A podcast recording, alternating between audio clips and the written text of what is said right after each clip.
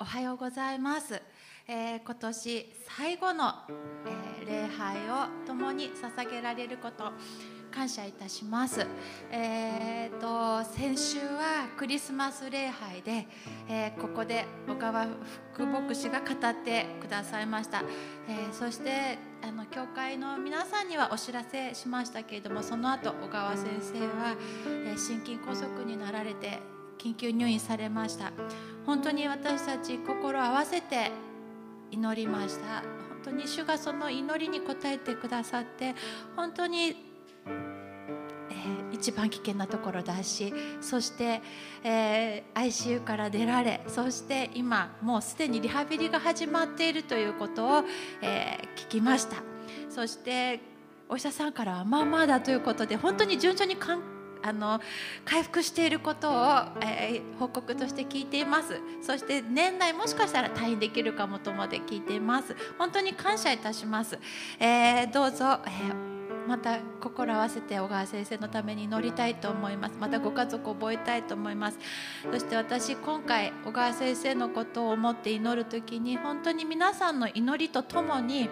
私たちの祈りが本当に束となって天に昇るところを本当に思い浮かべました。それを本当に主が見せてくださいました。でそれを持ったときに、何年前か本当忘れてしまったんですけども、愛する多合兄弟が本当に1月1日の日に入院して危ない、すごく状態悪いということを知らせを受けた時に、多合兄弟の、病室に行きました。その時になんだか主が金の鉢という言葉を私に与えてくれました。その時には何のことだかよく分からなかったんですけども、多合兄弟を前にして病室に入った時に金の鉢と、そして、また兄弟が亡くなってから多合姉妹と共に教会で会った時に2階でやっぱり金の鉢という言葉を主が語ってくれました。本当に私たちは、本当に先に召されて愛する兄弟、そして私たち生きている私たち、本当に祈りをやめることなく、本当に祈りを一致して祈っていくときに、それが金の鉢に入れられ集められて、主がそれを、本当に香りとして嗅いでくださる。そしてそれが本当にひっくり返る時が来るんだなというのをすごく思わされました。本当に感謝します。私たち祈ることをやめずに、そして大胆に祈り、そして賛美をやめることなく、そして小川先生のことも、そして他のことも全て一致して祈っていきたいと願います。一言祈ります。愛する天皇お父様、感謝いたします。この年の最後の時に愛する兄弟姉妹とともに、また YouTube を見ている皆さんとともに、また、お家で礼拝している方々とともに、あなたの御前に出られることを感謝します。もしかしたら今日お仕事の方もいらっしゃるかもしれません。でもそのお仕事の中であなたと共に、そして私たち一緒であることを感謝いたします。特別に小川先生のことを祈ります。小川先生はあなたが本当に豊かに愛してくださっていることを感謝いたします。そして本当にあなたが癒してくださっていることを感謝します。さらに癒し続けてください。そしてあなたが本当に素晴らしい回復とともに、良きあなたとの人生を歩むことができるように、そしてご家族皆さんで一日も早く揃うことができるように、そして愛する私本当に、先生と共に私たちも会う日を楽しみにして過ごしていきますので、どうぞあなたが豊かに祝福し癒してくださいますようにお願いいたします。感謝します、感謝します、感謝します。イエス様のお名前によって感謝してお祈りいたします。アーメン、アーメン。感謝します。では、もしお立ちになれる方はお立ちになって、またその場で共に賛美捧げましょう。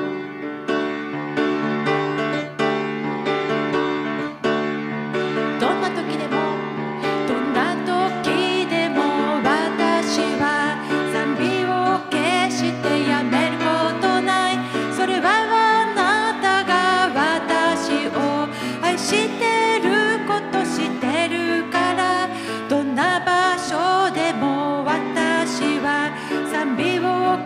してやめることない。それはあなたが私と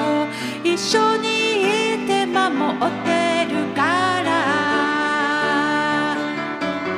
今もあなたが一番必要、すべてを満たして「恵みに応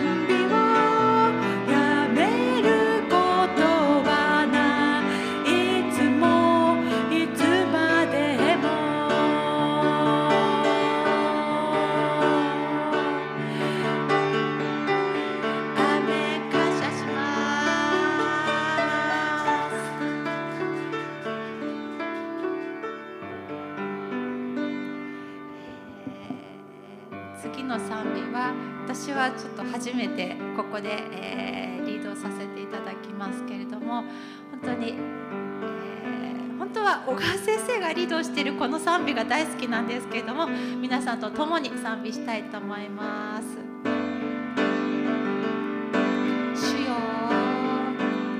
主よ、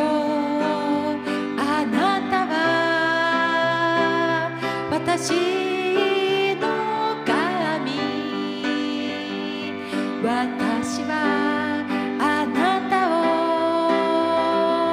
切に求め回す。水のない砂漠に泉湧き出させ、乾いた魂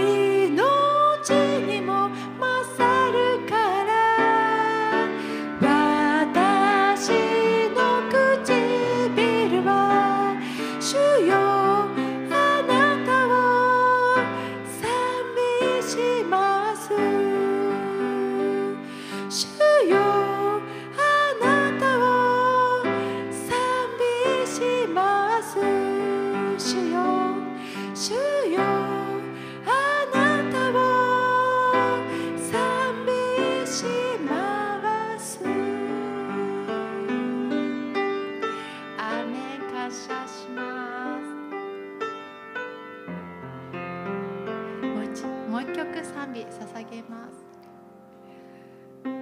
我が主をたたえよ、聖なる皆を褒めたたえよ。主のよくしてくださったことを何一つ忘れる。もう一度、我が魂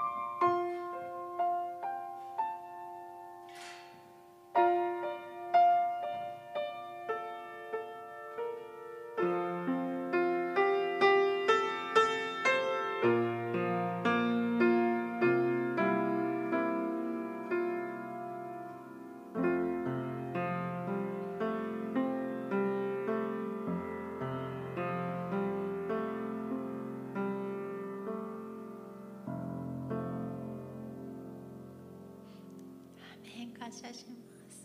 それでは今日はすみれ新学生よりメッセージを取り継いでいただきます。よろしくお願いいたします。皆さんおはようございます。主の皆を心から褒めたたえます。昨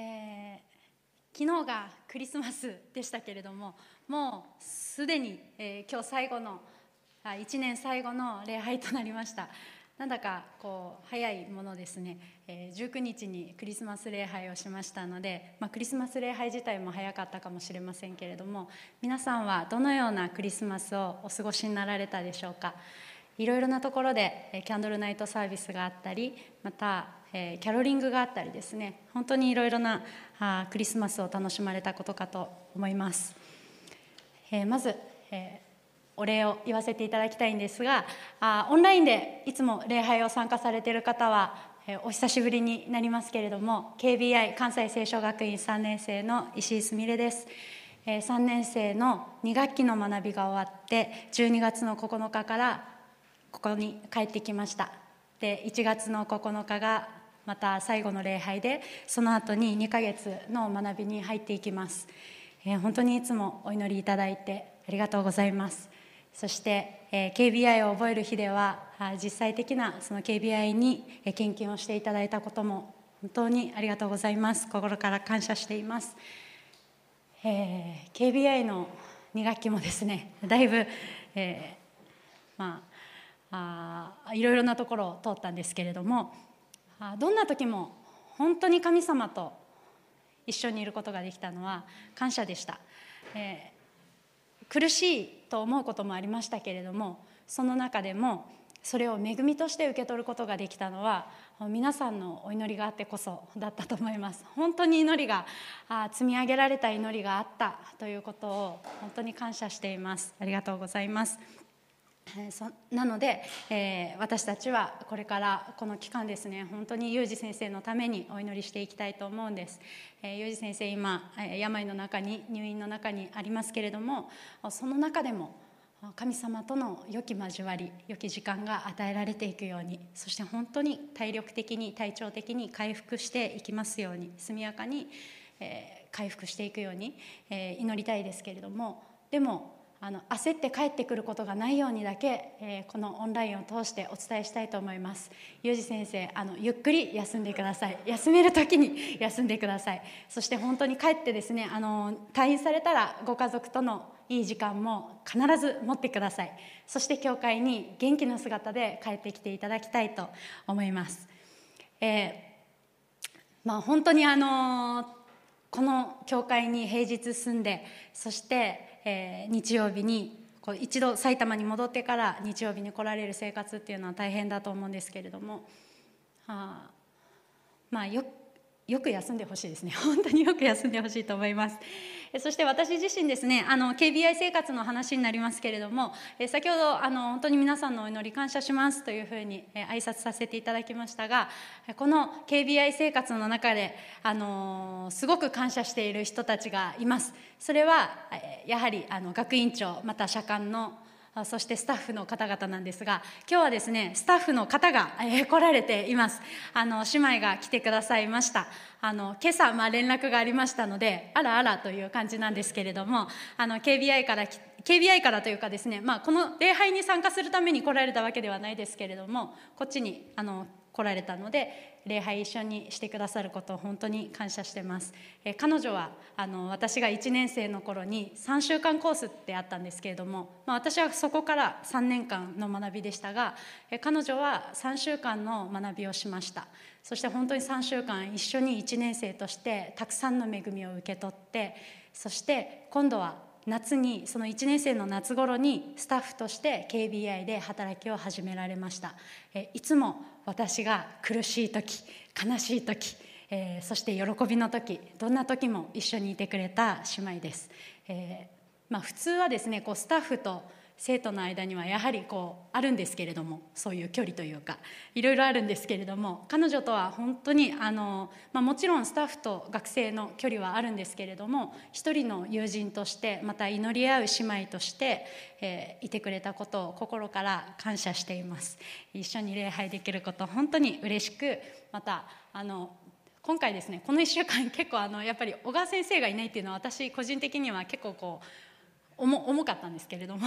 こうして来てくれてですね、励まされましたね。やっぱり慰めの方なんですけど、慰めの時に慰めの方が来てくれる、手話を送ってくれるなというふうに感じて感謝しています。はい、それではですね、御言葉に入っていきたいと思います。今日はマタイの福音書から一緒に受け取っていきたいと思いますが、マタイの福音書の5章の14節から16節をお読みしたいと思います。新約聖書マタイの福音書5章の14節から16節です。お読みします。あなた方は世の光です。山の上にある町は隠れることができません。また、明かりを灯してマスの下に置いたりはしません。燭台の上に置きます。そうすれば家にいるすべての人を照らします。このようにあなた方の光を人々の前で輝かせなさい。人々があなた方の良い行いを見て、天におられるあなた方の父を崇めるようになるためです。お祈りします。愛する天のお父様、あなたの皆を心から褒めたたえます。この日曜日、誠実を主はあなたが与えてくださり、そして私たちをこのところに集めてくださって導いてくださっていることをありがとうございます。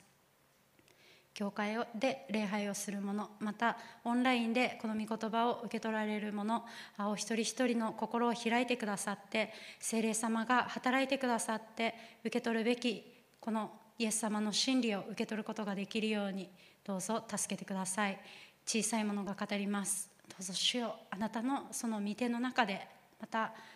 なたの後ろで私を用いてくださって、この口清めてくださって、余計なこと一切語らずイエス様の言葉を語ることができるように助けてください。感謝します。期待します。お委ねしてイエス様の皆によってお祈りします。アーメン。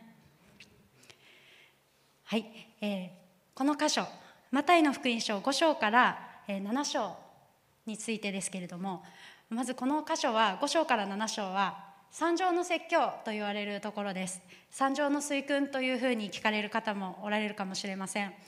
例えばですね、この中ではどんなことが語られているかというと、いろいろなこと本当に長いので語られているんですけれども、夏に小川先生が語ってくださった1節から10節では幸いですというところが出てきました。そして地の塩、世の光というキーワードで語られたり、主の祈りというポイントで語られた、そのようなところを見ることができます。私は今回ですね、この地の塩、世の光のところ13節から16節にあるんですが、その中の世の光に焦点を当てて、主の弟子としてどのように歩むかということを見ていきたいと思いました。14節、あなた方は世の光ですとイエス様は語られました。では皆さん、この世の光、光とはどのようなものでしょうか。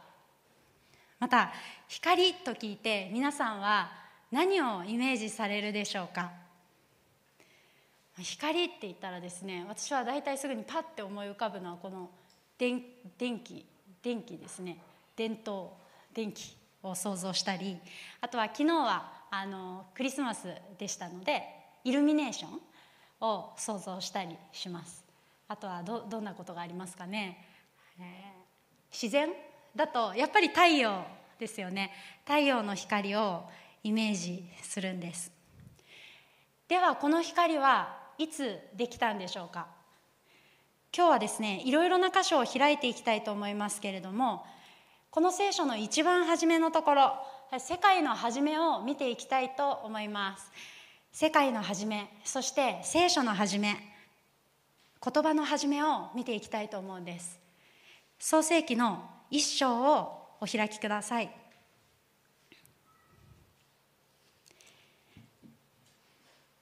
1章の3節にはこのように書かれています。神は仰せられた、光あれ。すると光があった。世界の初めに神様は一章の一節で天と地を創造されました。そしてその地は暴漠としていた。闇が大水の表の上にあった。神の霊がその水の表を動いていたという箇所が1節と2節ですけれども、その神様が最初に言われた言葉が3節に書かれています。光あれ。この光は闇と区別されました。そして昼と夜ができました。これが神様の最初に行われた技、1日目になります。そして2日目には水と水を分けるように大空を作られました。そしてこの大空を天と呼ばれました。また3日目には地と海を分け、地と海とに分けて、その乾いたところに植物を生じさせた。4日目はそれではどのように書かれているでしょうか。14節ですね。神は仰せられた。光るものが天の大空にあれ。昼と夜を分けよ。定められた時々のため、日と年のためにの印となれ。また天の大空で光るものとなり、地の上を照らすようになれ。するとそのようになった。神様は2つの大きな光るものを作られました。そしてその2つの大きなものに昼と夜を収めさせ、また地の上を照らされた。光は照らすために作られた。そして闇と分けるために作られたということが分かります。マタイの福音書、先ほどのところに戻りますが、14節で山の上にある町は隠れることができませんと言われました。つまりですね、この光、あなた方は夜の光ですと言われましたけれども、それはまるで山の上にある町のようだと言われました。先週はクリスマス礼拝でした。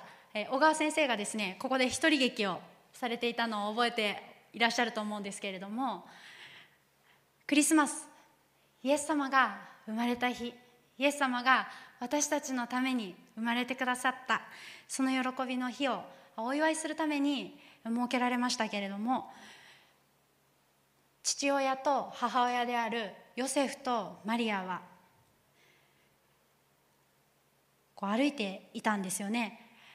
身重の、もうイエス様が生まれる、今にも生まれるという時にベツレヘムに行かなければならない。そのように住民登録があったので、彼らはガリラヤの町ナザレからユダヤのベツレヘムというダビデの町に登っていきました。きっとその時のことをこうイメージするとですね、本当にもう今にも生まれるっていうマリアにきっとヨセフがこう、マリア見てごらん、あの光見えるだろう、あの光がベツレヘムだ、あそこに私たちは今進んでるんだ、もうちょっと頑張ってと言いながら、その光を目指して歩いていったことかと想像できるんです。また博士が見たのも星の光でしたし、羊飼いの周りを照らしたのも主の栄光、もう光り輝いていた、そんなものだったと思います。光はそのように照らすものであり、また目指すものであったということを見ることができます。15節、また明かりを灯してマスの下に置いたりはしません。燭台の上に置きます。そうすれば家にいるすべての人を照らします。皆さんはアンデルセンの童話でマッチ売りの少女をご存知でしょうか。私この話をすぐに想像したんですけれども、大晦日の夜にですね、マッチを売り歩く貧しい少女の物語です。物語のあらすじはこんな感じです。大晦日の夜でした。街はもう年の暮れ、今私たちもそうですけれども本当に忙しい、そんな時にマッチを売り歩く女の子がいたんです。そして、マッチだけ、手元にあるのはマッチだけ、マッチいりませんかと言いながら街を歩いていきました。もうみすぼらしい、見るからにみすぼらしい、そんな少女が歩いていくんですけれども、誰も買ってくれない。そしてですね、そんな中馬車にひかれそうになって履いていた靴すら脱げてしまってなくなってしまう。彼女はもう歩いて裸足で歩くことしかできない、裸足で歩くようになってしまう。もう靴も脱げてしまうし、また寒いし、お腹はすくしですね、こう街を見ると街の外からこう明かりが漏れてきて、中はすごくあったかそうで、年の暮れ本当に笑い声が中からは聞こえてきそう。その中に入りたい、もうお家に帰りたい、そう彼女は途方に暮れるんですけれども、一個もマッチが売れないので帰ることができない。帰ったらですね、もう厳しいお父さんからパーンって叩かれる、そのようなところで彼女は帰れないと言いながら売り歩くんです。いくら経っても売れない、そんな時彼女は持っていたマッチの存在に気づきました。そしてマッチを吸ってあったまろうって思うんです。そして一本シュッ、マッチをすりました。火はとっても暖かかった。そしてストーブのように見えました。もうこの裸足の凍えてしまった足、温めようと思って、温めたいと思って温めようとするんですけれども、その間にその火が消えてしまう。2本目シュッ、今度はですね、焼いたチキンが出てきたんです。お料理が出てきたんです。そしてお腹空いてました。彼女お腹空いてたので、あーと思って食べたいって手を伸ばした瞬間に消えてしまうんですね。3本目シュッとつけると、今度はクリスマスツリーが出てきました。わあいいなと思って手を伸ばそうとするけど、やっぱり消えてしまう。4本目にシュッてすると、今度は辺りが明るくなりました。そしてそこに立っていた人は前に死んでしまったおばあちゃんだったんです。彼女を唯一可愛がってくれたおばあちゃんがそこに立ってました。もう彼女はですね、火が消えてほしくなくて、もうこれ消えたらおばあちゃん消えてしまうと思ってですね、こう全部パパパパって、火を吸っていくんです。そして彼女はおばあちゃんのその懐に飛び込んでいって、そしておばあちゃんに抱きしめられながら空に登っていった、そのようなストーリーです、このストーリーの中で私が受け取りたいのは、明かりっていうのは、また明かりが、光となるために必要なものがあるということです、マッチはですね、このシュッてやったらいつか消えてしまうんですけれども、明かりが燃え続けるために、またそれが光り続けるために、明かりが灯る場所が必要である、そのように受け取ることが15節からできます。明かりを灯した後に私たちは次どうするのか。マスの下に置いたら火は消えてしまうから食台が必要です。食台の上に置きますというふうに書いてあります。明かりはですね、置かれるべき場所に置いて照らす役割をようやく果たすことができます。だからマスの上にも置かないし、ベッドの下にも置かないし、いろんな下に置かないんです、必ずこの部屋を照らすために照らす場所に置くべきなんですね。そのために燭台が必要なんです。明かりが、また灯火が光になるために燭台は必要なものなんです。そしてもう一つ、この明かりが燭台の上に置かれて、さらに必要なものは油です。油がないとですね、燃え続けることができませんよね。例えばそれはろうそくであれば、このろうの部分がないと燃えることができないんですね。ろうがなくなったらこの火は消えてしまうわけです。電気もこの源がなくなったら消えてしまうわけですね。明かりが灯るためには燭台が必要ですし、また明かりが光り続けるためには油が必要です。私たちはこの光り続けるためにはですね、油が常にある状態、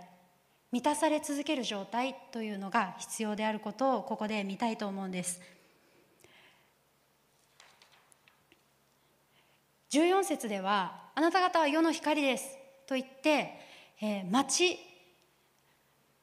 が出てきました。この山の上にある町が光であるということを見てきました。そして、この町に入っていって、この家の中に入ると、光はじゃあどこにあるんですかと言ったら、この光は燭台の上にある、燭台の上に灯っているということが14節15節で書いてありましたけれども、さらに近づいていって16節を見たいと思います。このようにあなた方の光を人々の前で輝かせなさい。この光のことをイエス様はここで私たちの光というふうに言われました。それはつまりどういうことなんでしょうか。私たちはあなた方は世の光ですと言われましたけれども、でも16節では私たちのあなた方の光というふうに書かれているんです。ここで受け取りたいことは、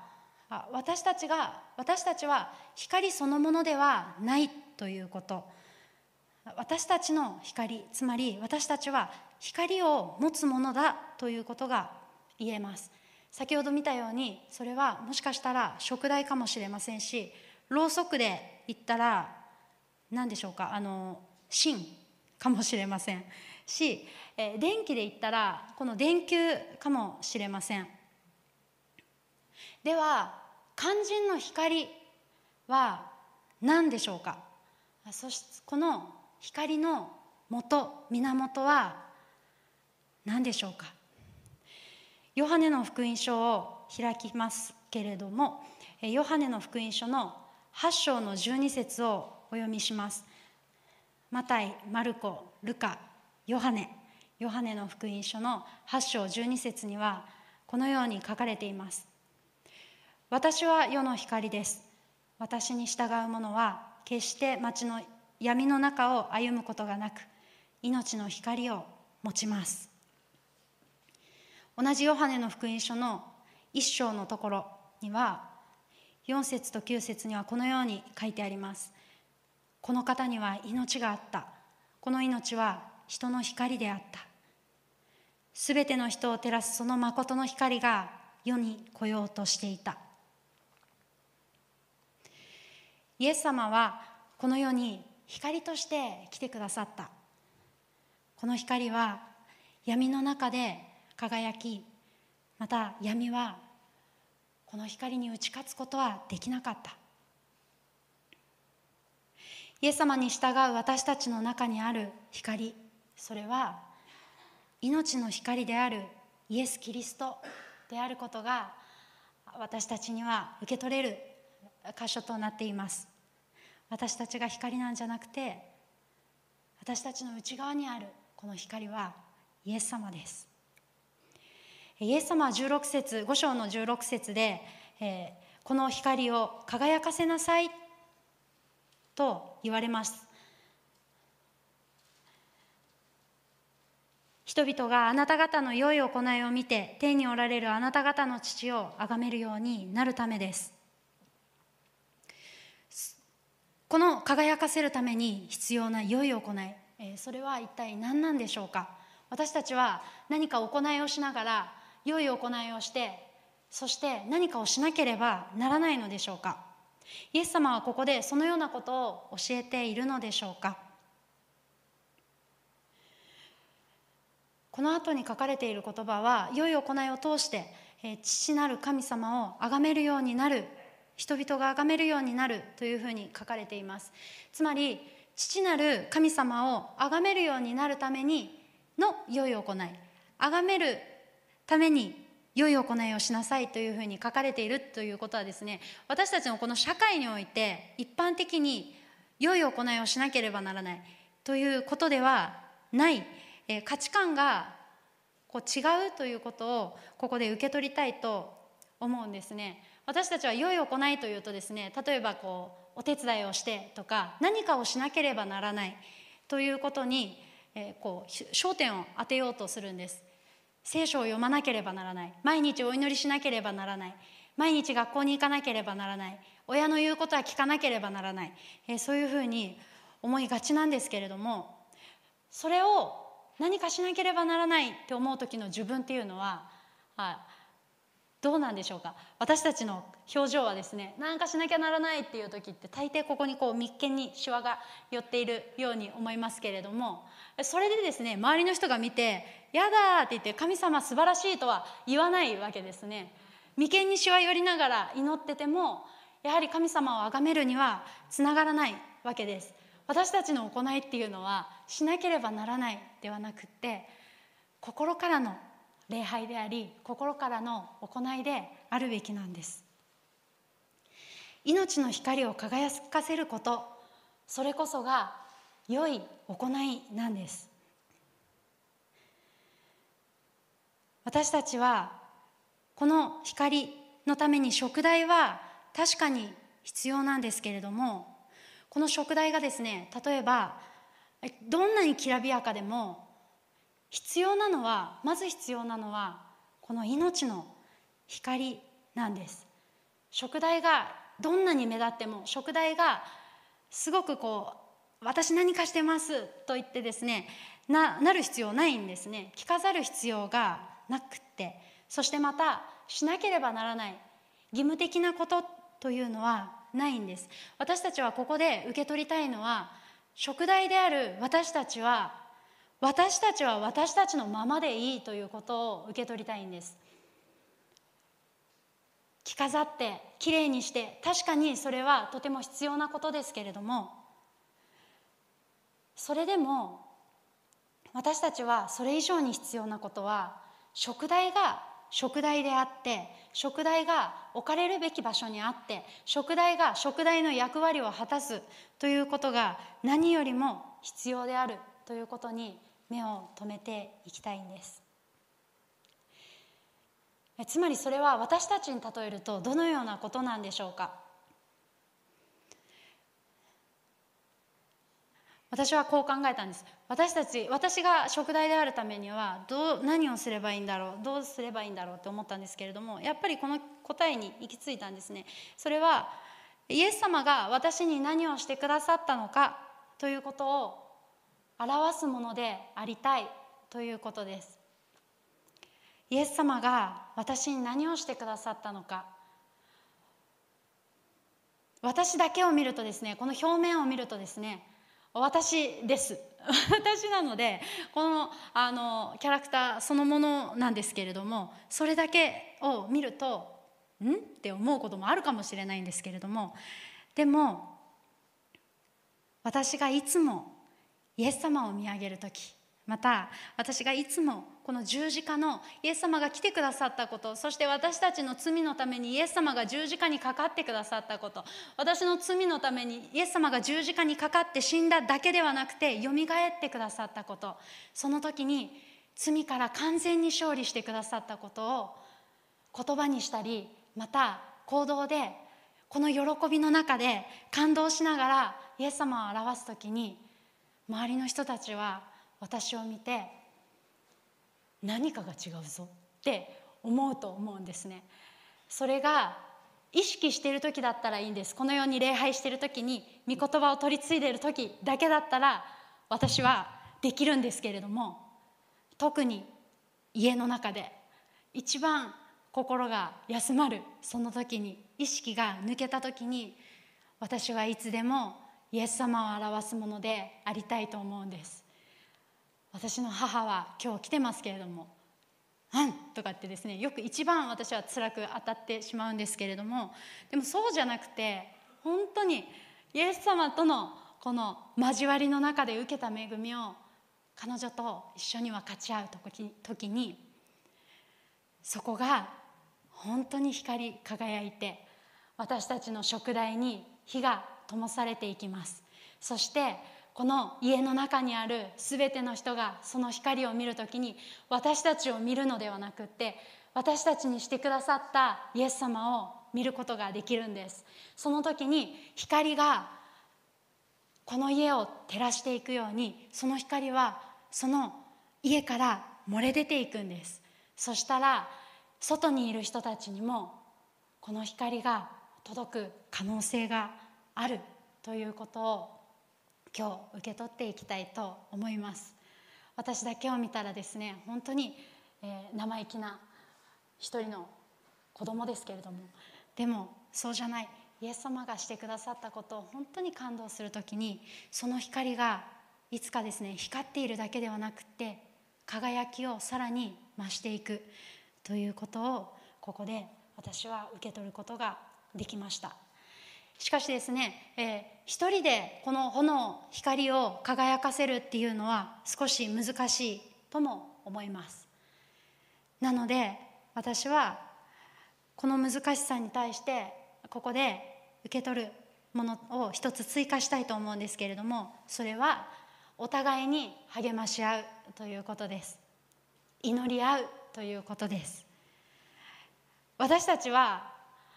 いつも闇との戦いがあります。一歩外に出たらもう暗闇かもしれない。そのような中で生活しています。だから一人だったら疲れてしまうんです。自分の内側だけを見てもメンテナンス必要だなと思うことはかなり高い頻度で起こるんですけれども、その時に助けとなるのはいつでも兄弟姉妹との交わり、また私は KBI の時、 KBI にいてもですね、本当に心の中暗闇だなと思うことはたくさんあるんですけれども、でもその時に私を励ましてくれたのはやはり兄弟姉妹との交わりであり、兄弟姉妹とのからの祈りであり、また皆さんからの祈り取りなしだったことを感謝しています。この1年間、皆さんにとってはどのような1年間だったでしょうか。新たな出会いもありましたけれども、別れや、天に帰られた方もいらっしゃいますし、ここからまた送り出した方々もいます。教会はいつでも、同じっていうことはないんですけれども、新しい1年も私たちは期待して、どんな時でも期待していきたいと思います。また私たちの光っていうのはイエス・キリストであるというところに立ち続けていきたいんです、この光、イエス・キリスト、イエス様を輝かせるために、私たちは着飾るんじゃない、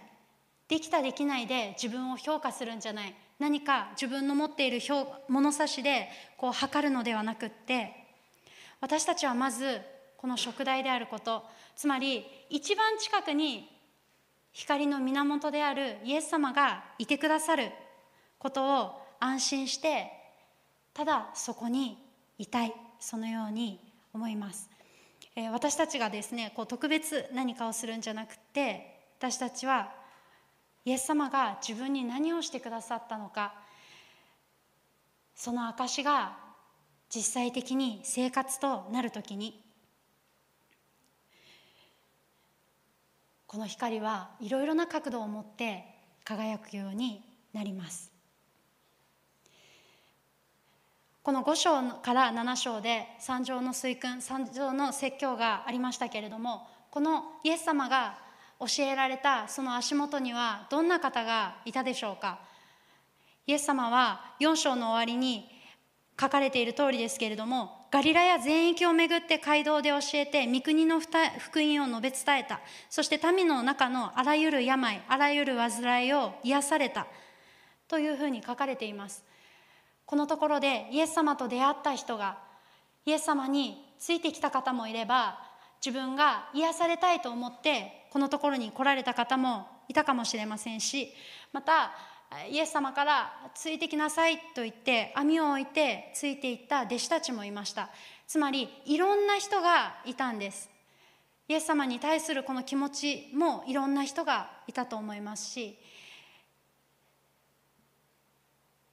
イエス様をどのように見ているか、モチベーションも違ったと思いますし、本当にいろんな方がいたと思うんですけれども、共通して言えることは、イエス様と出会ってイエス様についてきた人たちが大勢いたということです。その人だけを見るとですね、こんな人もって思うかもしれませんし、自分だけを見てもですね、私がって思うことはたくさんあるんですけれども、でも私たちがイエス様をこの心に受け入れたのであれば、その明かり、光の源であるイエス様は、福音は変わらないということをここでも受け取りたいと思います。食材はいろいろいろんな種類があると思いますけれども、光っている光の源は、光は変わりないんです。福音は変わらないんです。イエス様がこの地上に来られたこと、十字架にかかられて死んで復活されたこと、それらすべては変わらないものなんですね。私たちが握っている、受け取っているこの命の光っていうのは変わらないん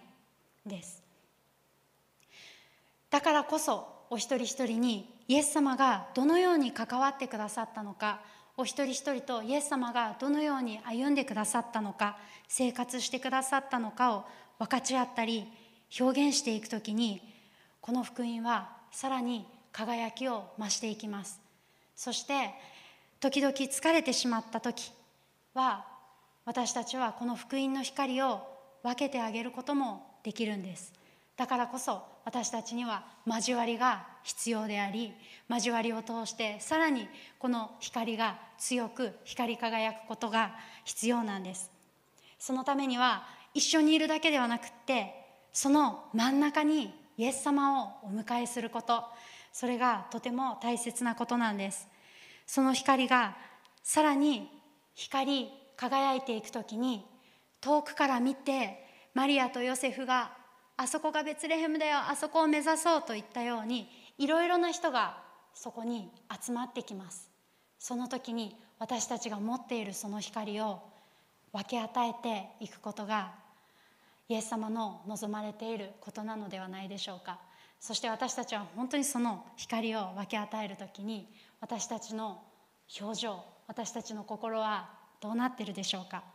眉間にシワが寄っているのではなくって、私たちはいつでもその喜びに安心しながら、安息しながら、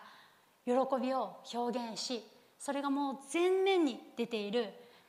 人でありたい、そのように願っています。私たちを見た多くの人たちが、その私たちではなくってその光を見て受け取って、今度は光となることができるように、周りの人々があの光というような光となるように、輝くのは私たちではなくって、その中心にいるイエス様であることを今日ひとたび受け取って、この1年間感謝の祈りを捧げていきたいと思います。お祈りします。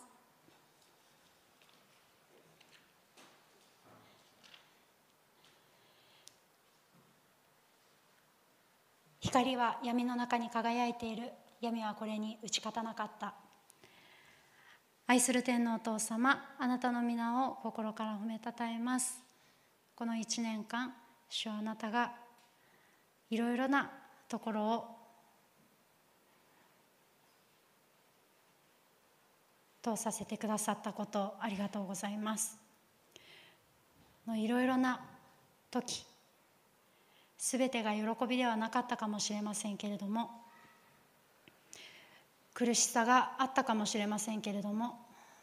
悩みがあったかもしれませんけれども、でもどんな時も神様、あなたの許しの中で全てのことが進んでいたこと、計られていたことをありがとうございます。いつもイエス様を見上げるものであらせてください。いつもイエス様と共に歩むものであらせてください。いつもイエス様のことを分かち合うものであらせてください。私たちは一人ではなくって、イエス様、あなたが共にいてくださって、そして愛する兄弟姉妹が共にいてくださることをありがとうございます。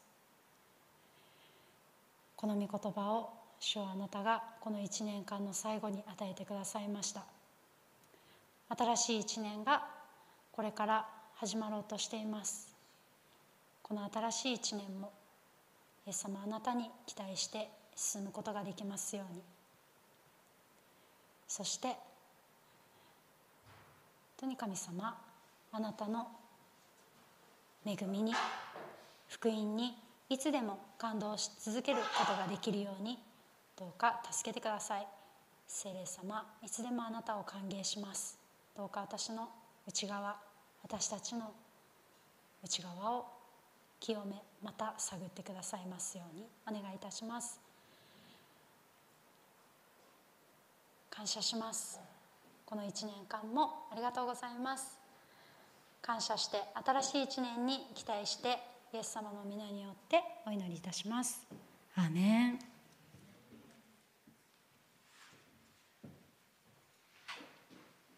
りがとうございました。それでは、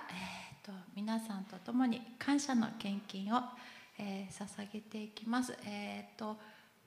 後ろに献金箱がありますので、礼拝が終わってから、そこに捧げてくださると感謝します。今、献金のための賛美をしてお祈りしていきたいと思います。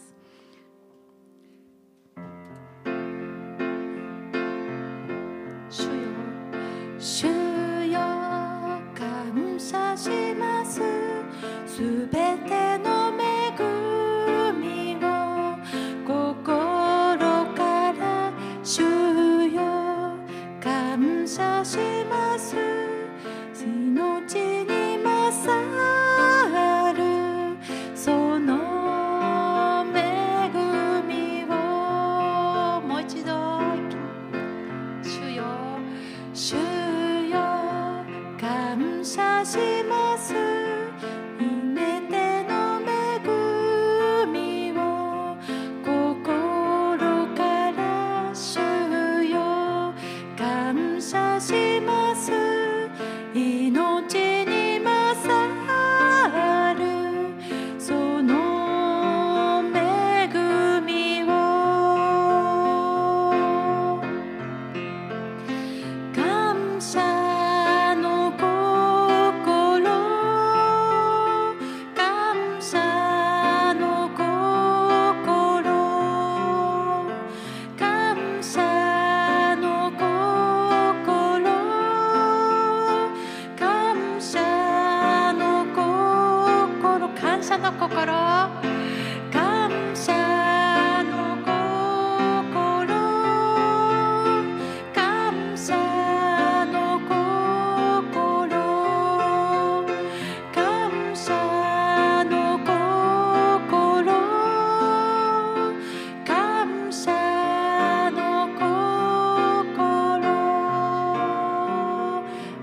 一言お祈りいたしま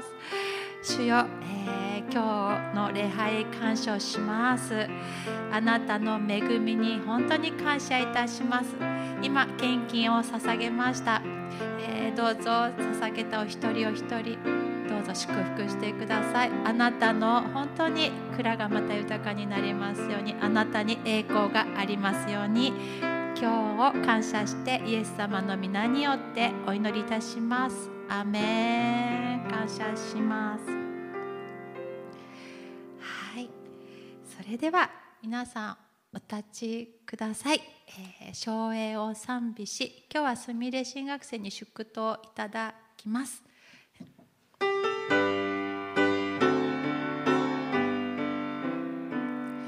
父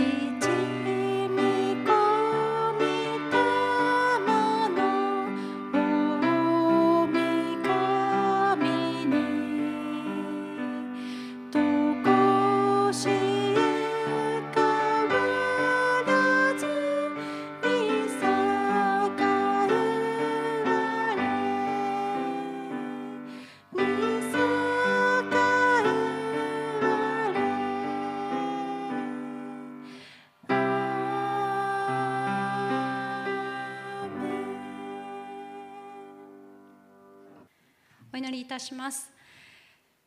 心を合わせてください。愛する天のお父様、あなたの皆を心から褒めたたえます。私たちのこの1週間も、また1年間も守ってくださって、導いてくださってありがとうございます。神様、あなたの恵みはいつでも私たちに十分でした。この恵みをありがとうございます。聖霊様がいつでも働いてくださっていることをありがとうございます。そしてイエス様、あなたの十字架にいつも私たちはその足元にいつも出ていくことができています。本当にあなたの憐れみと大きな祝福をありがとうございます。イエス様、あなたの愛が今日もまたこの1週間も新しい1週間も私たちの内側であふれてもう止めることのできないほどに満ちあふれていきますように感謝し、またこれからの1週間1年にも期待して、あなたにすべてお委ねするものとして変えられていくことも感謝し期待して、イエス様の皆によってお祈りいたします。アーメン。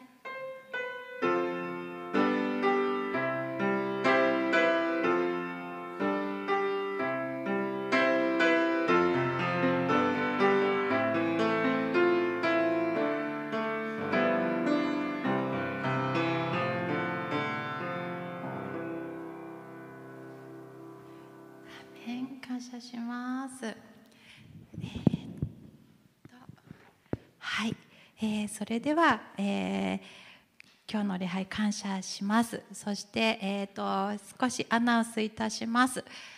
来週も私たち10時半より礼拝を持ちますので、 YouTube をご覧の皆さんもここにいらっしゃる皆さんもどうぞそのことを覚えていただけたらと思います。よろしくお願いいたします。また、今日と同様に、来週もすみれ神学生がメッセージを取り継いでくださり、そしてその後に証しの時を多分今日では終わらないんではないかということも予想されるので、また次回も証しを、させて皆さんとその時を持ちたいと思います。あと、遠くフィンランドよりハンネレさんとサムエル先生、アウティオ先生ですねから、クリスマスのお便りが届いています。ちょっとお読みいたします。良いクリスマスを。今回のクリスマス挨拶をタイプしている環境はとてもホワイトクリスマスの雰囲気です。地面は雪に覆われて、外気温は0度から21度、今の時刻は午前10時半で日がちょうど10時半で日がちょうど上がるところです。東フィンランドに過ごした7年の後、2回目のクリスマスを西フィンランドで迎えることになりました。私たちが住んでいる、読めないですけども、その町はフィンランドのスウェーデン語圏内に近い地域で、20キロ 西の方から言語はスウェーデン語に変わります。国の人口の 6% はスウェーデン語を話す人だからです。自分は主任牧師を務めているペンテコステ教会は 母の母教会の小さな田舎教会です。しかし勢いある集いです。例えば先月の青少年のチャリティーコンサートに小学校の生徒200人と担任の先生方が集まりました。フィンランドに戻ってから私は再びトランペットを吹くようになって、今は礼拝の賛美をピアニストと共に伴奏することがあります。コロナのために集いの参加者は制限人数はまた今週から50人になりました。制限は半年間解除されていたのに、ただし教会の礼拝は制限対象になっていません。昔のフィンランドでおじいちゃんとおばあちゃんの家にいつも猫がいます。ミニ猫を迎えて今年から私たちもそうです。日本にもはや戻れなくなっていても、日本のことを毎日思っています。サムエル・ハンネレよりということで、後ろに写真付きなので貼っておきますので、どうぞお読みください。皆さんの上に祝福が豊かにありますように。また来年もよろしくお願いします。